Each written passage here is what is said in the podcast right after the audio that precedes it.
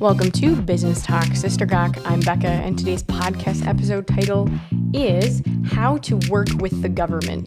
And this is actually an entire series I'm doing. That'll be the first episode, and then there'll be a, a couple after this, uh, getting a little bit more detailed into the different aspects of this. Now, a lot of people wonder, how does the government buy things, or what does that look like? And I want to start with an overview of understanding. So first and foremost, you have to realize that the government operates in multiple tiers, right? So your local city versus the county versus the state, and then the federal level. So you have these different layers, and there are similarities in how you approach working with the government, but you have to understand what you're selling and who you're selling it to, because that will affect how you want to approach what you're doing. If you've ever heard of grant writing or anything like that, that would be very similar to the, the style of approach that you would take with this. Commonly, if it's a larger piece that a city or government needs, they will say, we're going to send out what's called an R F P, which is an abbreviation for request for proposals. And that happens sometimes. If you're listening to like the city council, they'll say they're going to throw one of those out and look for businesses to do specific things, such as maybe contract out some work to redo the sidewalks within your community, or potentially do some marketing and advertising for uh, the local um, economic development. Whatever that is that they're looking for, it's good to pay attention within your area of just what's happening locally, because there could be an opportunity for your business there. Now, the first thing I always tell people is you have to decide what you're selling, because a lot of times people think, well, they'll just buy whatever I am offering. But if you don't even know what it is, like for example, uh, a lot of times people think, well, I'll just do some consulting. But the reality is that most governments don't really know what they m- mean by that when you say, I'm going to just do consulting. And you have to get specific into a niche. So let, let's talk about understanding your N A I C S codes. And so N A I C S is an acronym for North American Industry Classification System. And the reason why this was set in place is because the federal government needed to classify business establishments to understand what services they're offering. And when you start looking at different searches, you can actually go to um, Google it. There's multiple different websites, and the N A I C S dot com website is actually where you can go and just search different things. So for example, if you're going to do some kind of construction or offering maybe nuts and bolts or anything like that, there's tons of classifications for things. So it's really important to know which categories that your business falls in. And that will really help you then understand if there's a need for that on a local level or county level, state, or even federal. And, and part of the federal that I think I didn't really cover yet is also military. Now there's like a whole nother gamut of things within that that's important to talk about, but let's let's just kind of dig down into using these N A I C S codes. So first you find them and you kind of know what you want. Then you need to decide how you're going to classify your business. And if you do more than one thing, that's okay. Sometimes Uh, those codes will go back and forth. They'll overlap in different areas. You do need to pick a primary code just so you show up first and foremost for that one. And then you can have secondary codes as well. Just keep in mind that if you are, say, um, a real estate broker wanting to do some stuff for the government or all these different things, there's actually specific additional regulations based on what you're doing. Maybe it's based on like the the class truck size that you have or whatever. So it's really important just to kind of pay attention to what other regulations you're going to have to know about in order to make sure you're in compliance. And you don't have to navigate this on your own. So the first thing I would definitely recommend to do is reach out to the Small Business Administration, or in the state of Minnesota, we have a piece of that called P T A C. And so those are procurement technical assistance people that will help you procure government contracts for your business. Now, with that being said, there's actually a lot of things that go into the process of submitting a response to a request for a proposal. Now, on a city level, a lot of times they don't have to go through that process, especially if it's a small city, because there's actually a threshold of cost spending that typically a organization has to meet in order to say, okay, we need to put out a request for a proposal. Sometimes instead what they'll do is they'll just get bids. And if if you're on the internet, or maybe they kind of know you from the area, whatever, they'll reach out and say, will you bid on this project? They'll have to get three bids. So that's typically the number is three, um, to do a comparison. And then from there, they will decide on the one that's the best fit. Either that's based on what the proposal is from the business of what they're going to do, uh, price point. There's a lot of things that go into that as well when you get into state contracts and federal contracts. And that whole decision-making process for scoring a proposal is actually very strategic. So there's specific amount of points that decision makers can use to decide on whether or not they should go with a contractor or not, because they need to make sure that it's a competitive process and it's not based on, oh, well, I know this person and I have a relationship with them, so we're just gonna go with that. And that's not really fair. Previously, that's how things were done in the past, and it was discriminatory, right? So they changed the entire process. On a local level, they don't have to use that process all the time. So if you're doing something that's very small scale, it may be good to approach your local government to say, are you interested in purchasing whatever it is? So let's say I offer a cleaning service where I can come in and clean the park bathrooms once a week or whatever that is. A lot of times that's a really low budget item for them. They don't need a certain level of approval to do that. Now, I think it's important to understand that government functions a lot like larger organizations where there's like what's called a D O A or a delegation of authority, which means that each threshold is a dollar amount of what a person is approved to get on behalf of the government.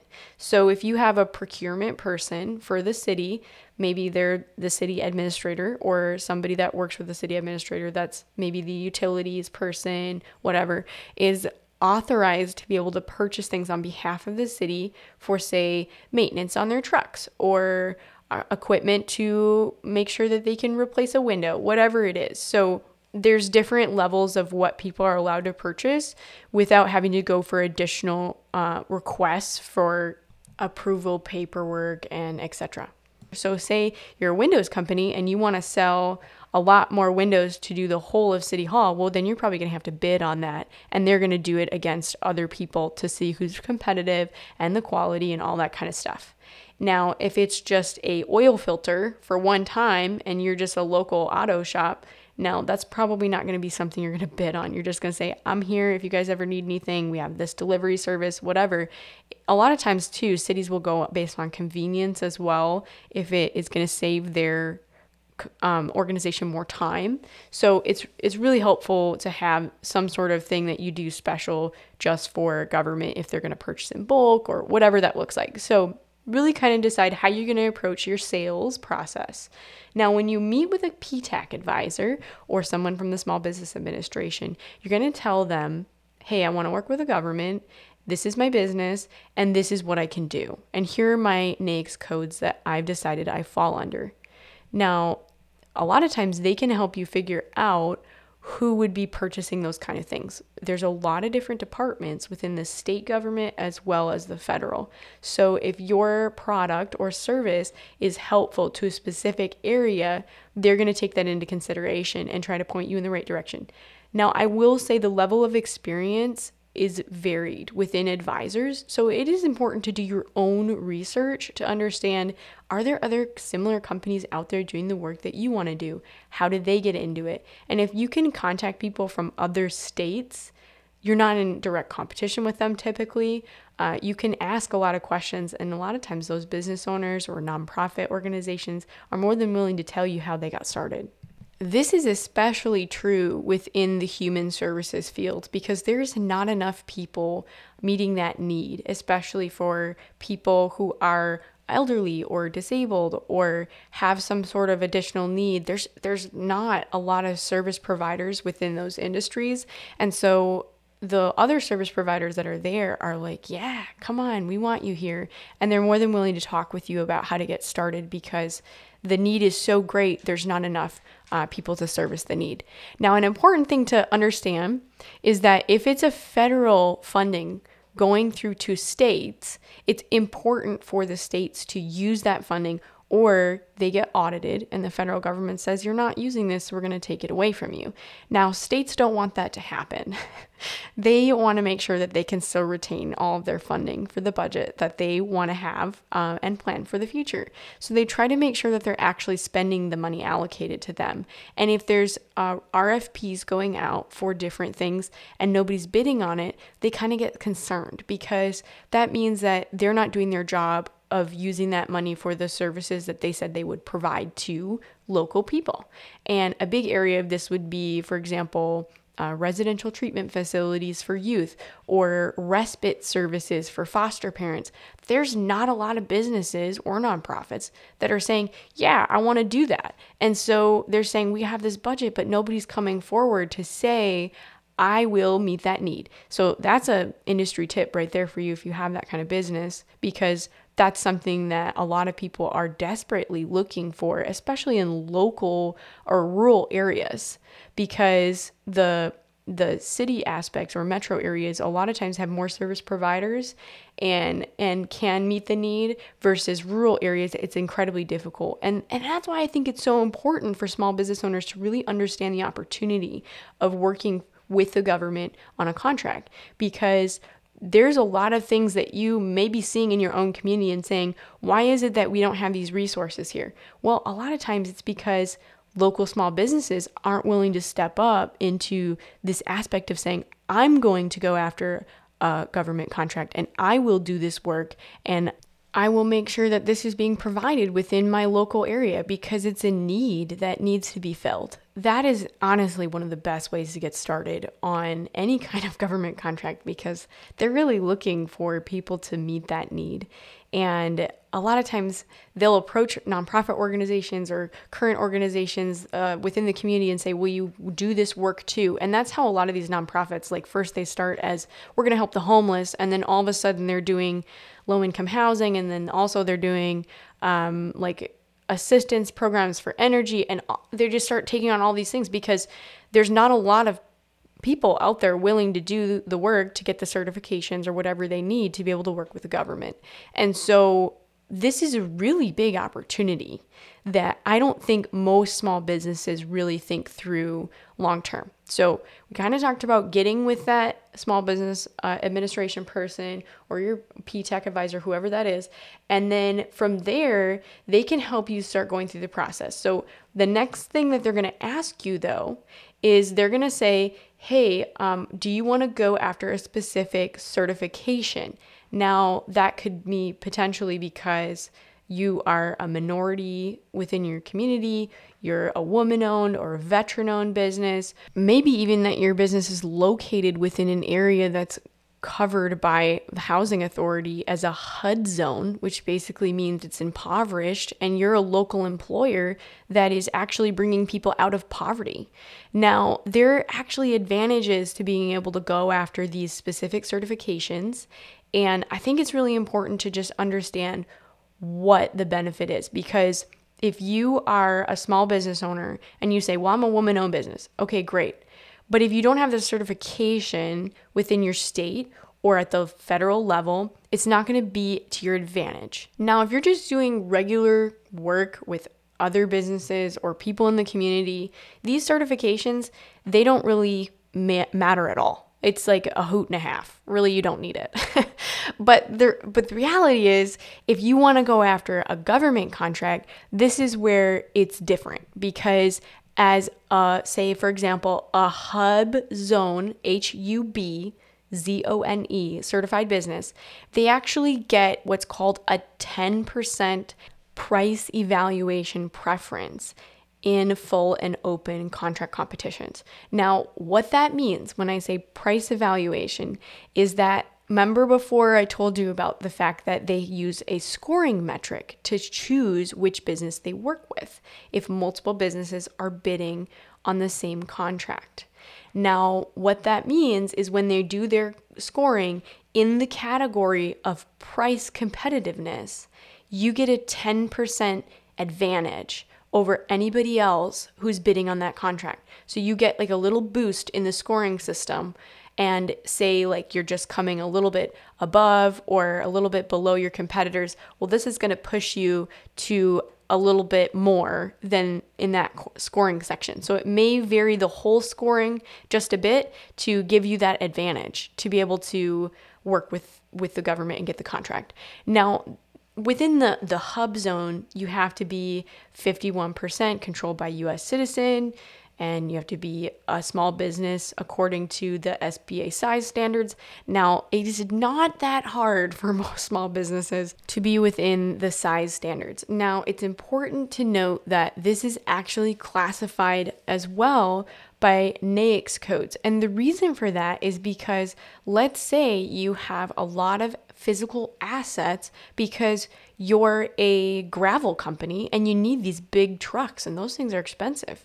Now, you're not going to be rated the same way as, say, somebody who's a small business that does career counseling, right? Because you're not going to have the same kind of assets on hand to be able to do the work that you need to do. So that's not going to count against you because it's based on your classification and you're going against everyone else in the same classification category. And then they kind of level that out to say, this is what's considered small business versus you're too big.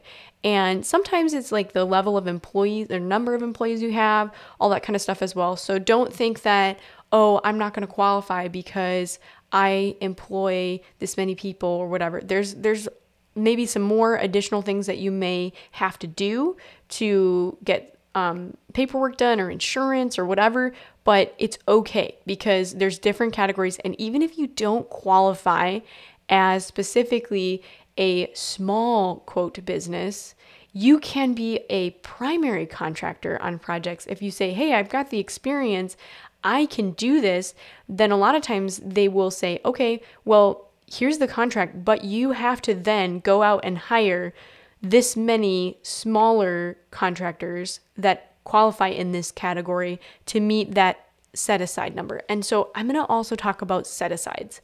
So the federal government, as well as state, and I don't necessarily know if every local government has this as a huge priority where they like get audited on it, but there is a overall five percent set aside for federal contract dollars to be able to use to small disadvantaged businesses. And there's at least a three percent of all prime contracting dollars to HUB-ZONE certified small businesses. So what this means is they're trying to say, if you can, at all costs, you should spend five percent of your total budget on working with these people that have these certifications, okay? And then if you can't find them, then you say, all right, primary contractor, I am going to hire you, but you in turn have to go out and do your due diligence of hiring X percent of your dollars to other local contractors to subcontract for you that does meet the certification level. Now, because I've gone through the process of certifying my small business as women-owned, disadvantaged through the state of Minnesota, I get calls a lot of the time from prime contractors because I'm on the list. And they're saying, hey, I saw you're on the list. I just want to know if you're available. I'm working on putting a bid together, and I want to know if I can have you as a sub. Now, if you decide you want to do work in multiple states, you're going to have to set up yourself as a business in each of the states' uh, programs for their their portals. Now, I'm going to talk a little bit about the portals because that's the next step that usually the S B A or P TAC advisor will kind of discuss with you. They're going to want you to have your E I N number, or if you're running as a sole proprietor, they'll want your social security, all that kind of stuff. And they're going to start asking you, okay, um, let's put the N A I C S codes in, and you're going to create a profile. into the government portal. Now, this is where a lot of the bigger contracts, remember I said that threshold amount, if a city or a state, county, whatever says, we're going to spend money on this, they're required, if it's above a certain dollar amount, that they have to send out an R F P through their government portal. So you have to be registered and listed within there to be matched when you'll get an email saying, hey, you're invited to bid on this R F P. So on the Minnesota level, there's a portal called SWIFT. And then on the federal level, there is a program called S A M dot gov. And it's kind of, you know, a play off of Uncle Sam. So those two portals are different, and each state has its own portal. So if you say, I'm going to target all of the Midwest, you're going to have to set your small business up with every single government portal in that area. And that process is different per organization. Now, the nice thing about being a local business is that most organizations are pushing, they want the dollars to stay local. And part of that's because you're going to pay state tax, and they want those taxes to stay local so they can keep going, right? So if you're in Minnesota and you're bidding on a contract for Minnesota, you're more likely to get it than, say, a person who's bidding on it from Wisconsin. And so that's an advantage to you to start local and then work your way out from there as you have experience. There's some things that some people get a little nervous about as they're trying to go through this paperwork, and it's really nice to have your P TAC advisor there. If you are going to specifically say, I want to register as a disabled veteran-owned business or a specific a small business set aside disadvantage. Now, each state has its own way of classifying this. Sometimes all of them are under one classification together, or they're separated and you have to talk to a specific person in each area. From my experience, becoming a women-owned contractor within the state of Minnesota, that just classifies me under small, disadvantaged business, women-owned, and then minority-owned are all lumped together in one certification process. When you do this aspect, though, you have to understand that the person who is saying, yes, this is me, has to own fifty-one percent of the company in order for you to qualify, first and foremost. And then the second thing they're going to do is they're actually going to investigate you to see, are you truly running the business? Because in the past, what was happening is a lot of construction companies were saying, oh yeah, my wife owns the business. It's a women-owned business, but she was a stay-at-home mom and she wasn't actually doing anything for the business. And they said, no, that's not fair. You can't do that. And so now they actually have a very thorough process of interviewing you. Sometimes they do on-site tours to see your business location. They want to see your resume, uh, all the things that you're responsible for. And if you're going for disadvantaged business, meaning that you make it under a dollar threshold, they'll also want to see your tax returns. They'll want to know your profit and loss statement and your personal net worth. And so all of those things, like the accounting side of it, is really important to have put together before you start going after these things. Because when you get to the federal level, the women-owned business certification, all of these different certifications are actually completely different than your state's level. And so you have to do the whole thing again and jump through a whole bunch more hoops. And there's a lot of paperwork. So working with the government in general, expect that you're going to have a lot of paperwork to do. A lot of it's online now, so it's not like you have to do it all in person unless you need to go get a notary, which is somebody, like, say, from the bank to sign and watch you sign it uh, as a document, whatever. Now, all of this sounds really confusing. I promise you, if you do the process with a local guide who's part of the government to teach you how to do this to win procurement, you are going to be able to do it. It seems scary. But once you start getting it all set up and you just do your work to keep renewing it, it's set up. And all you have to do is once a year send in whatever, if you're going to be disadvantaged, it's like, here's my tax return or whatever that is, to sign off on a few forms to keep your certification. Okay, so for the G O C portion of this episode, I'm going to tell you a little bit about my experience recertifying this last year as a, a women-owned business. So when I went through that process, they said, hey, you need to send all these forms in. You have till this date to do it in order to renew your certification. And I sent everything in, and then I never got to confirm that they received it. But I just figured, well, it's, it's, I think it's in. And I just had a couple questions, so I did try to call, but I couldn't get to the right person because sometimes they don't have their um, phone number and their email handle or whatever at the end. So I just was like, okay, well, I think I did it. And then I got a letter in the mail saying, no, your paperwork is not in, and this is your basically like your final opportunity. And so I was like, this doesn't make sense. So I reached back out to my local P TAC person and forwarded the email and said, hey, I sent all this in. I don't know why we're having this problem because it should be on file. I don't know what the deal is. Well, come to find out, they had done a technology opt- update and their I T program people decided to block all attachments. And so all of the small businesses that were sending in their forms, it was just blocking them from getting to the inbox. So it looked like nobody was recertifying. And they finally ended up getting figured out. They're like, oh, we're so sorry. We didn't realize this was happening. And thanks for your patience in this process. And so I always try to tell people, these people that work in the government, they're not trying to make things difficult. They also have to work around programs that can be difficult or tools that are constantly changing for them too. And if, as long as you approach it in a way where you're asking questions and just honestly being humble instead of frustrated about the situation, that'll get you a long way in, in helping them to help you. So definitely try to work with your local providers that are there for you. I mean, your tax dollars pay for them to be there. So why not set up a meeting? Why not be proactive and follow up with them? And there's a lot of people that they service and they won't usually reach out to you. So it's really important for you to continue to reach out to them if you have more questions and get clarification, set up meetings. You you can do that. It's okay. That's what they're there for. And that's what your tax dollars go towards. Now, if you enjoyed this episode today, to give it a review on Spotify. And next week, I'm going to start getting into a little bit more of the process. Thanks for joining me.